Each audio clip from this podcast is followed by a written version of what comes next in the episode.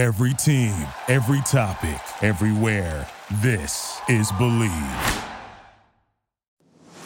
The ISO with Dan Dickau and SB Live Sports, brought to you by the Bleav Podcast Network, the number one podcast network for professionals.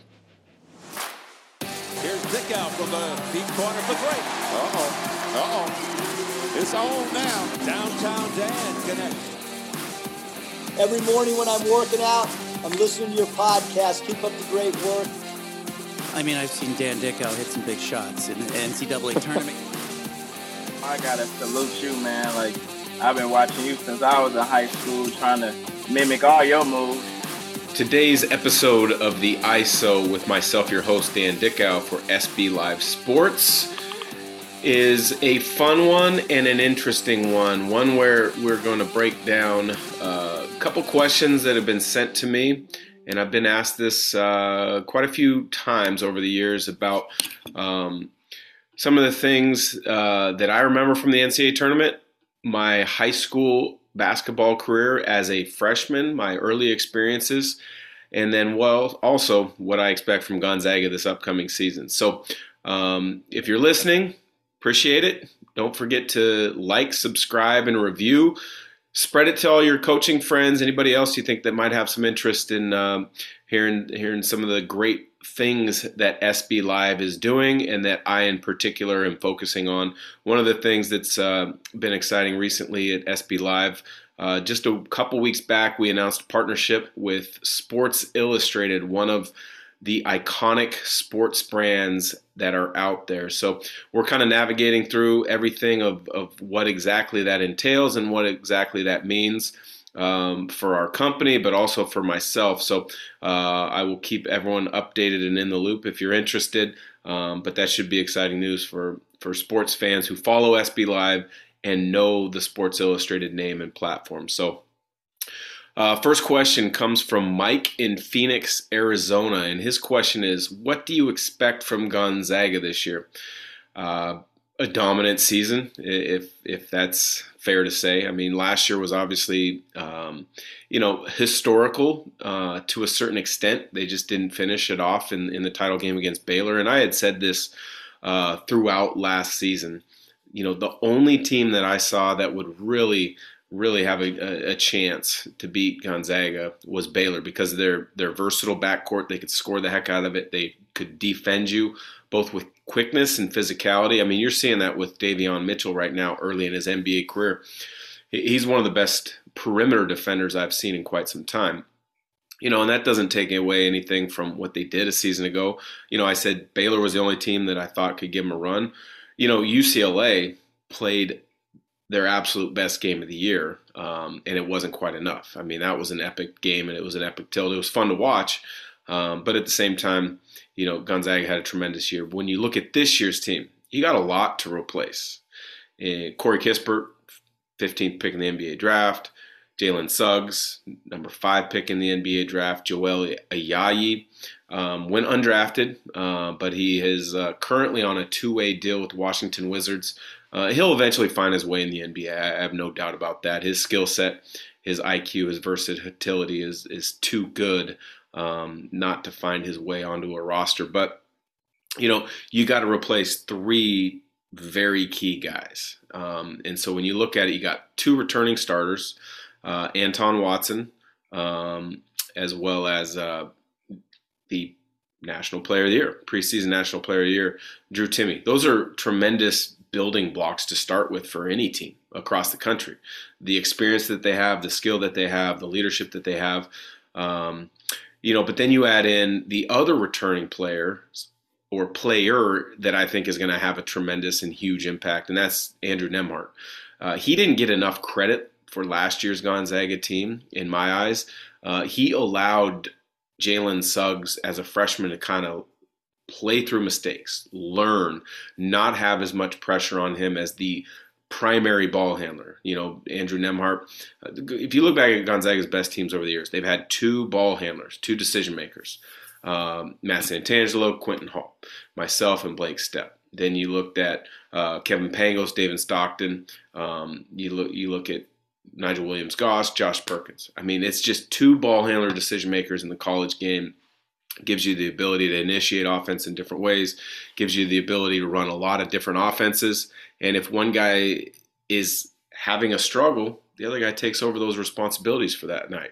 And, and so I think that's one reason, one area that Nembhard really helped last year. I think he's one of the best pick and roll players um, that I've seen in quite some time at the college level as far as understanding timing, spacing, and just having so much patience in the pick and roll. Uh, it does a really good job of, of, of dragging out bigs uh, and creating an angle through his patience uh, to make the right read and the right play.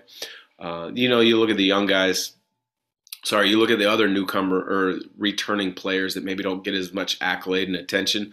I think Julian Strawther is going to have a heck of a year. I think Dom Harris uh, has a chance to, to have a really nice career. Obviously, he's he's hurt with an injury. Uh, we'll figure out when he gets back, but I think he, he's got a chance to be really good. Um, but everybody's excited about the new guys. How do you replace what you lost and maybe be a better team? and and that's what a lot of people are thinking because of the newcomers that are are at Gonzaga. The number one ranked recruiting class goes to Gonzaga. Are you kidding me? That's that, that's Kentucky. That's Kansas. That's Duke. Um, that's that's not something you would expect at Gonzaga, but that's the level of program now. And when you look at the newcomers, we'll start in the backcourt. Nolan Hickman, I think he's a tremendous uh, point guard from the Seattle area. With my SB Live coverage, I saw him play a number of times in high school, and I always came away impressed. He's creative with his handle. Uh, he's a great passer. He's a, a good scorer. Uh, I don't think he's going to be a great scorer at the college level, but I don't think he ever has to be because he he he's a true point guard. He gets others involved, and I think defensively he's got a chance to be really good because he's got great instincts. Uh, other backcourt uh, freshmen, uh, Hunter Sallis, another McDonald's American All American level type player. Uh, long, athletic. He won the slam dunk contest in Gonzaga's uh, open uh, to the public scrimmage. You know, and when you look at him, he's he's got to improve his jump shot. He's worked on it, but when you when you see everything else about him, you you get excited because of the intangibles, his ability to get after it defensively. Um, I think he's going to be really good. Um, he, then the other freshman, Kaden Perry from Battleground, my old neck of the woods. Um, Prairie High School in Vancouver is the rival to Battleground High School. So I've known Kate, about Kaden Perry for quite some time, covered him extensively with SB Live. We've had him on um, some of our different coverage things that we've done. But uh, Gonzaga fans are going to obviously the easy and notable comp right away is Brandon Clarke because of his high energy, his high motor, uh, his athleticism. But I think with Kaden, you're just you're just barely scratching the surface of how good a player he can be. Uh, you know, the the he hurt his back at the end of last high school basketball season. Washington played it in the spring last year because of COVID. So he missed from about mid-May when he got hurt all the way up until about September 1st. He was just uh, you know, basically rehabbing his injury and comes back September 1st. He's got to build up his conditioning base, his strength base, slowly start working into his, his skill works type of, of, of progressions. And, uh, you know, I think he he's he's going to be a work in progress, but I think he's one that uh, he's he's going to adjust pretty quickly, and he's going to be fun to watch. And then the easy one, everybody's excited about Chet Holmgren. I, I don't need to go into too much detail here, other than you know he's a. I don't want to say he's a generational player, but he is pretty dang good. Offensively, he can do it all as a seven foot multi-position player. You want to put him on the post, that's fine. You want to put him uh, on the wing with an ISO, that's fine. You want to allow him to get a rebound and push the ball up the floor as a point guard playmaker, that's fine too. He can shoot it, he can pass it, he can stretch it, he can do so many things. Defensively, um, he, he, that's where I think he'll really separate himself from a lot of other players. Um, is his ability to, to not just block shots but alter shots um, on the interior and uh, on the perimeter. Uh, he, he's going to be a real fun player to watch.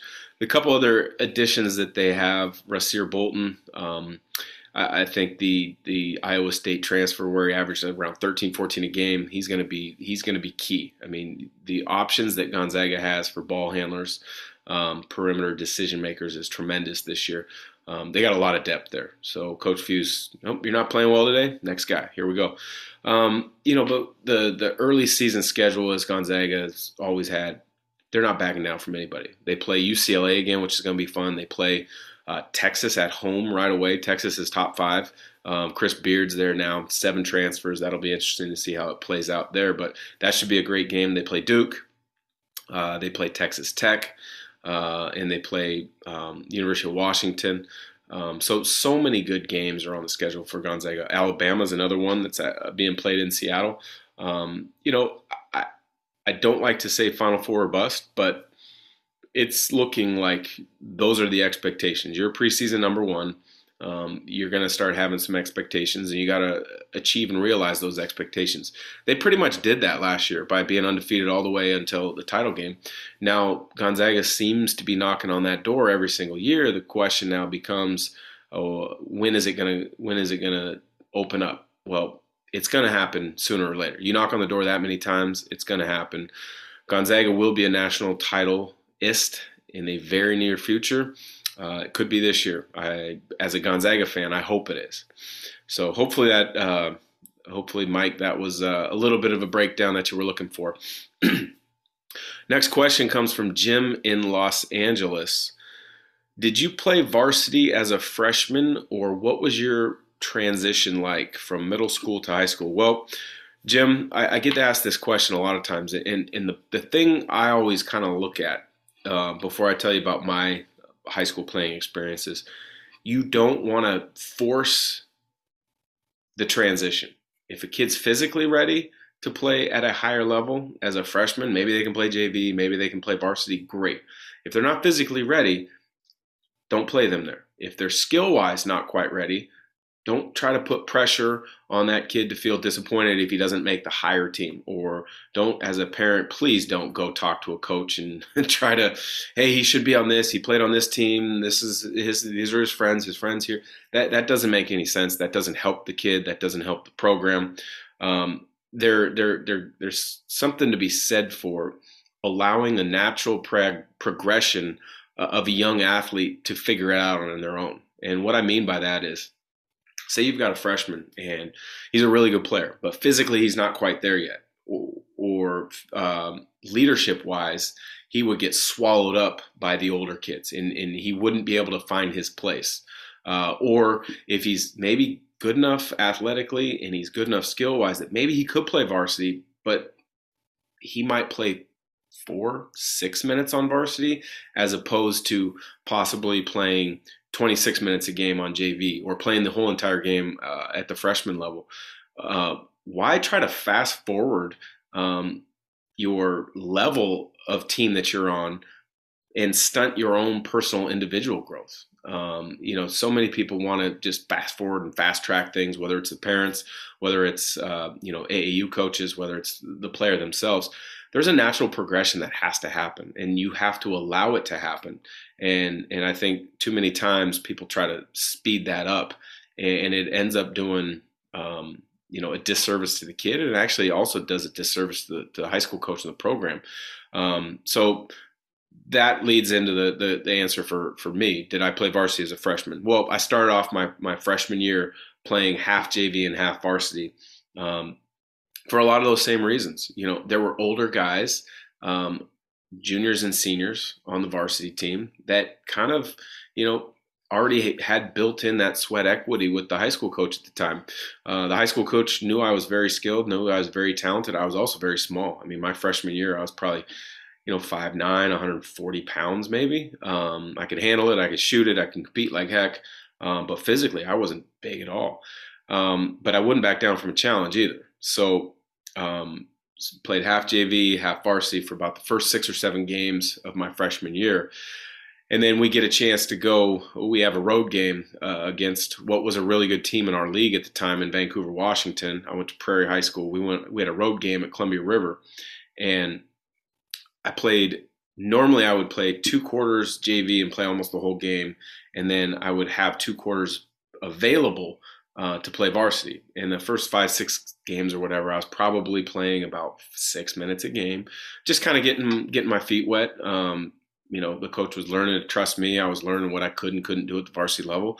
Well, we go to this game, Columbia River High School, and uh, we're we're getting we're getting beat. We're not getting beat bad, but we're down six, seven, eight points uh, towards the end of the third quarter. Um, to start the fourth quarter, he puts me in, and I hit a floater, I hit a three, I hit a three, I hit a three. So four possessions back to back to back to back. I made plays, and uh, so I had 11 points in about three minutes, and uh, got right back in the game. Uh, oddly enough, I don't remember if we won the game or not um, because it was so many years ago. But I remember, you know, after the game, like okay, I feel like I that, that's my confidence booster. I belong. I should be here.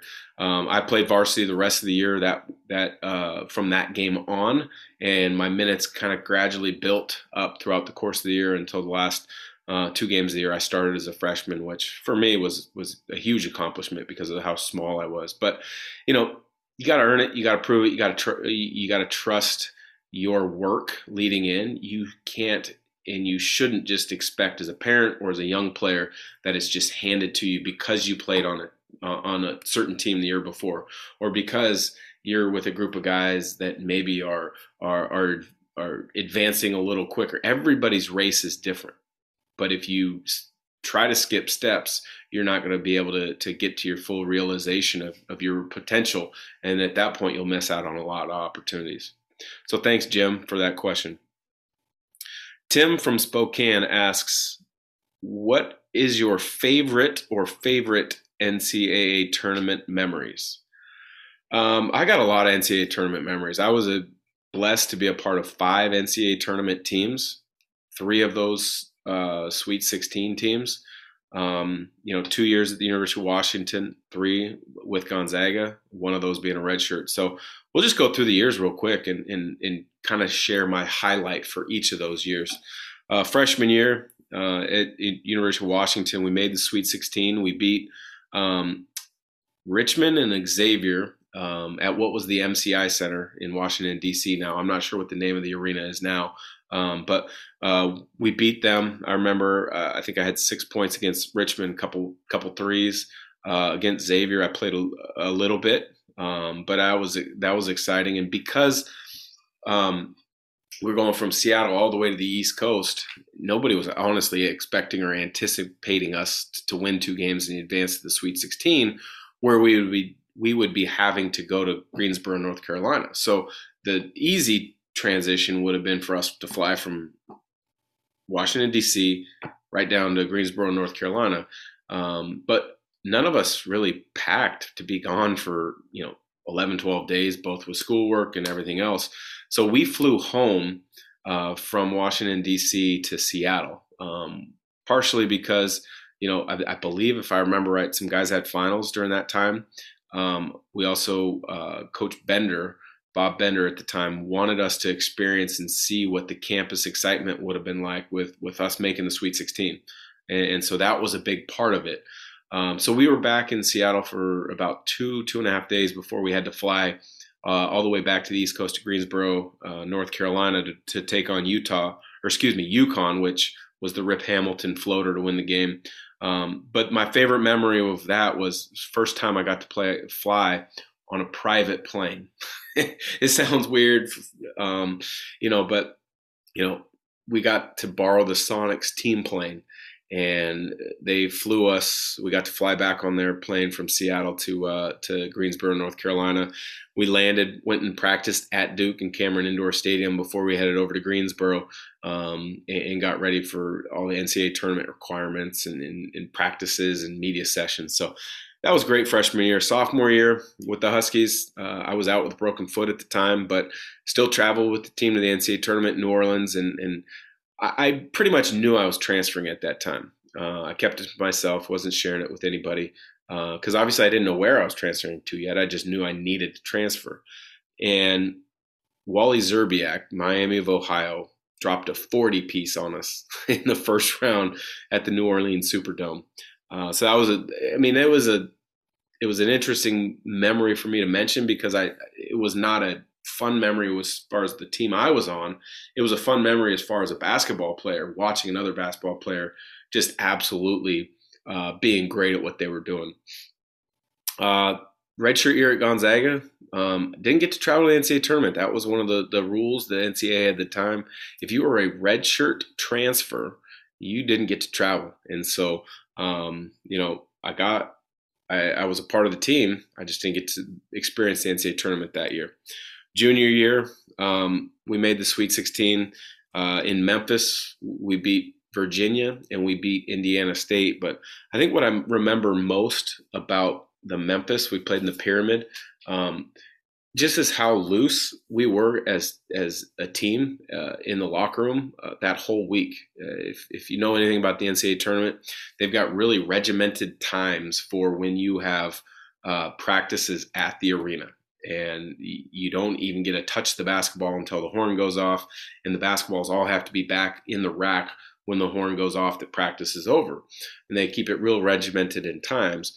Well, you might see there's an hour of an open practice where fans can watch that, uh, which is what I was talking about. But you're really at the arena for about probably three and a half, four hours because of media responsibilities.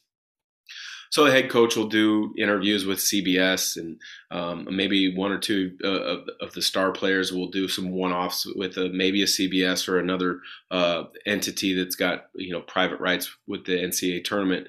Um, but then they've got the media press conferences where typically the head coach and two players will go to. Um, and you'll go to that. That takes about 25 minutes or so.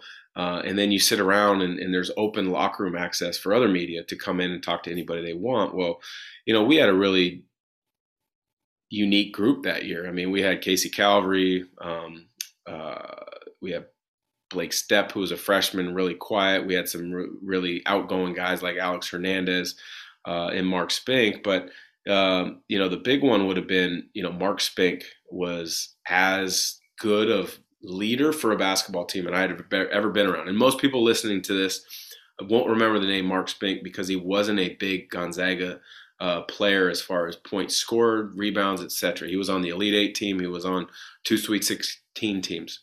But his ability to just sense the moment, know the moment, be a leader, say the right thing to the right player, or have a deep conversation with the coach to get things uh, back in line with with you know coaches to players and vice versa was as good as I've ever seen. Um, and I just remember Mark Spink just being comical in the locker room, just keeping everybody loose uh, during those times where you just get bored. I mean, yeah, there's food and different things, but you're just bored. It takes a lot of time. Um, and then from there, we went to, we did what the Huskies did not do my freshman years. We went straight to Atlanta from Memphis. Um, and so I remember, you know, we're broke college kids and we don't have a lot of money and we're wearing the same clothes like four or five days in a row in Atlanta uh, that we were wearing in Memphis. Um, you know, so that was interesting. That was fun. And then the senior year, you know, the senior year I had was uh, was memorable in so many different ways. I, I can't think of a negative thing uh, my whole senior year until the NCAA tournament. And you know, if you could have picked uh, the worst time to have a bad game individually and your worst game as a team collectively, that was that game. And uh, we lost in the first round of the NCAA tournament. After being ranked sixth in the country, we were a six seed. We just played. We played bad. We we just played bad. And so the whole thing, you know, is a memory for me, but it was a memory in a negative way. Uh, it's something that I've tried to erase out of my memory and not think about too many times. Um, but you live, you learn, and, and, you move on. And you know, unfortunately for for some of my other teammates, that was the last true basketball game they ever had a chance to play. Uh, whereas I was able to go on and, and play professionally and create more memories. Um, so I can imagine maybe the frustration sticks with some of those other guys a little bit more than me. But well, appreciate the the listening to the ISO podcast with myself, Dan Dickau for SB Live Sports. Mike, Jim, Tim, thank you for the questions. Uh, if you're a listener that you have a question, send it to me, dickau at scorebooklive.com. Hit up myself on one of our social on my social media channels or one of our SB Live social media channels if you've got a question you want answered in an upcoming episode. Appreciate the time. Like, subscribe, and review.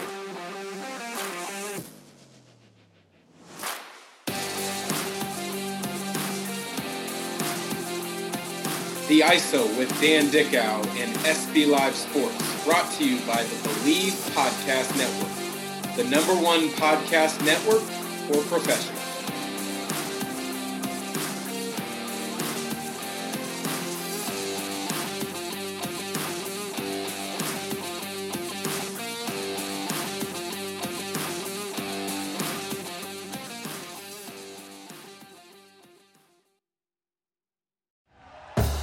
Thank you for listening to Bleav. You can show support to your host by subscribing to the show and giving us a five star rating on your preferred platform.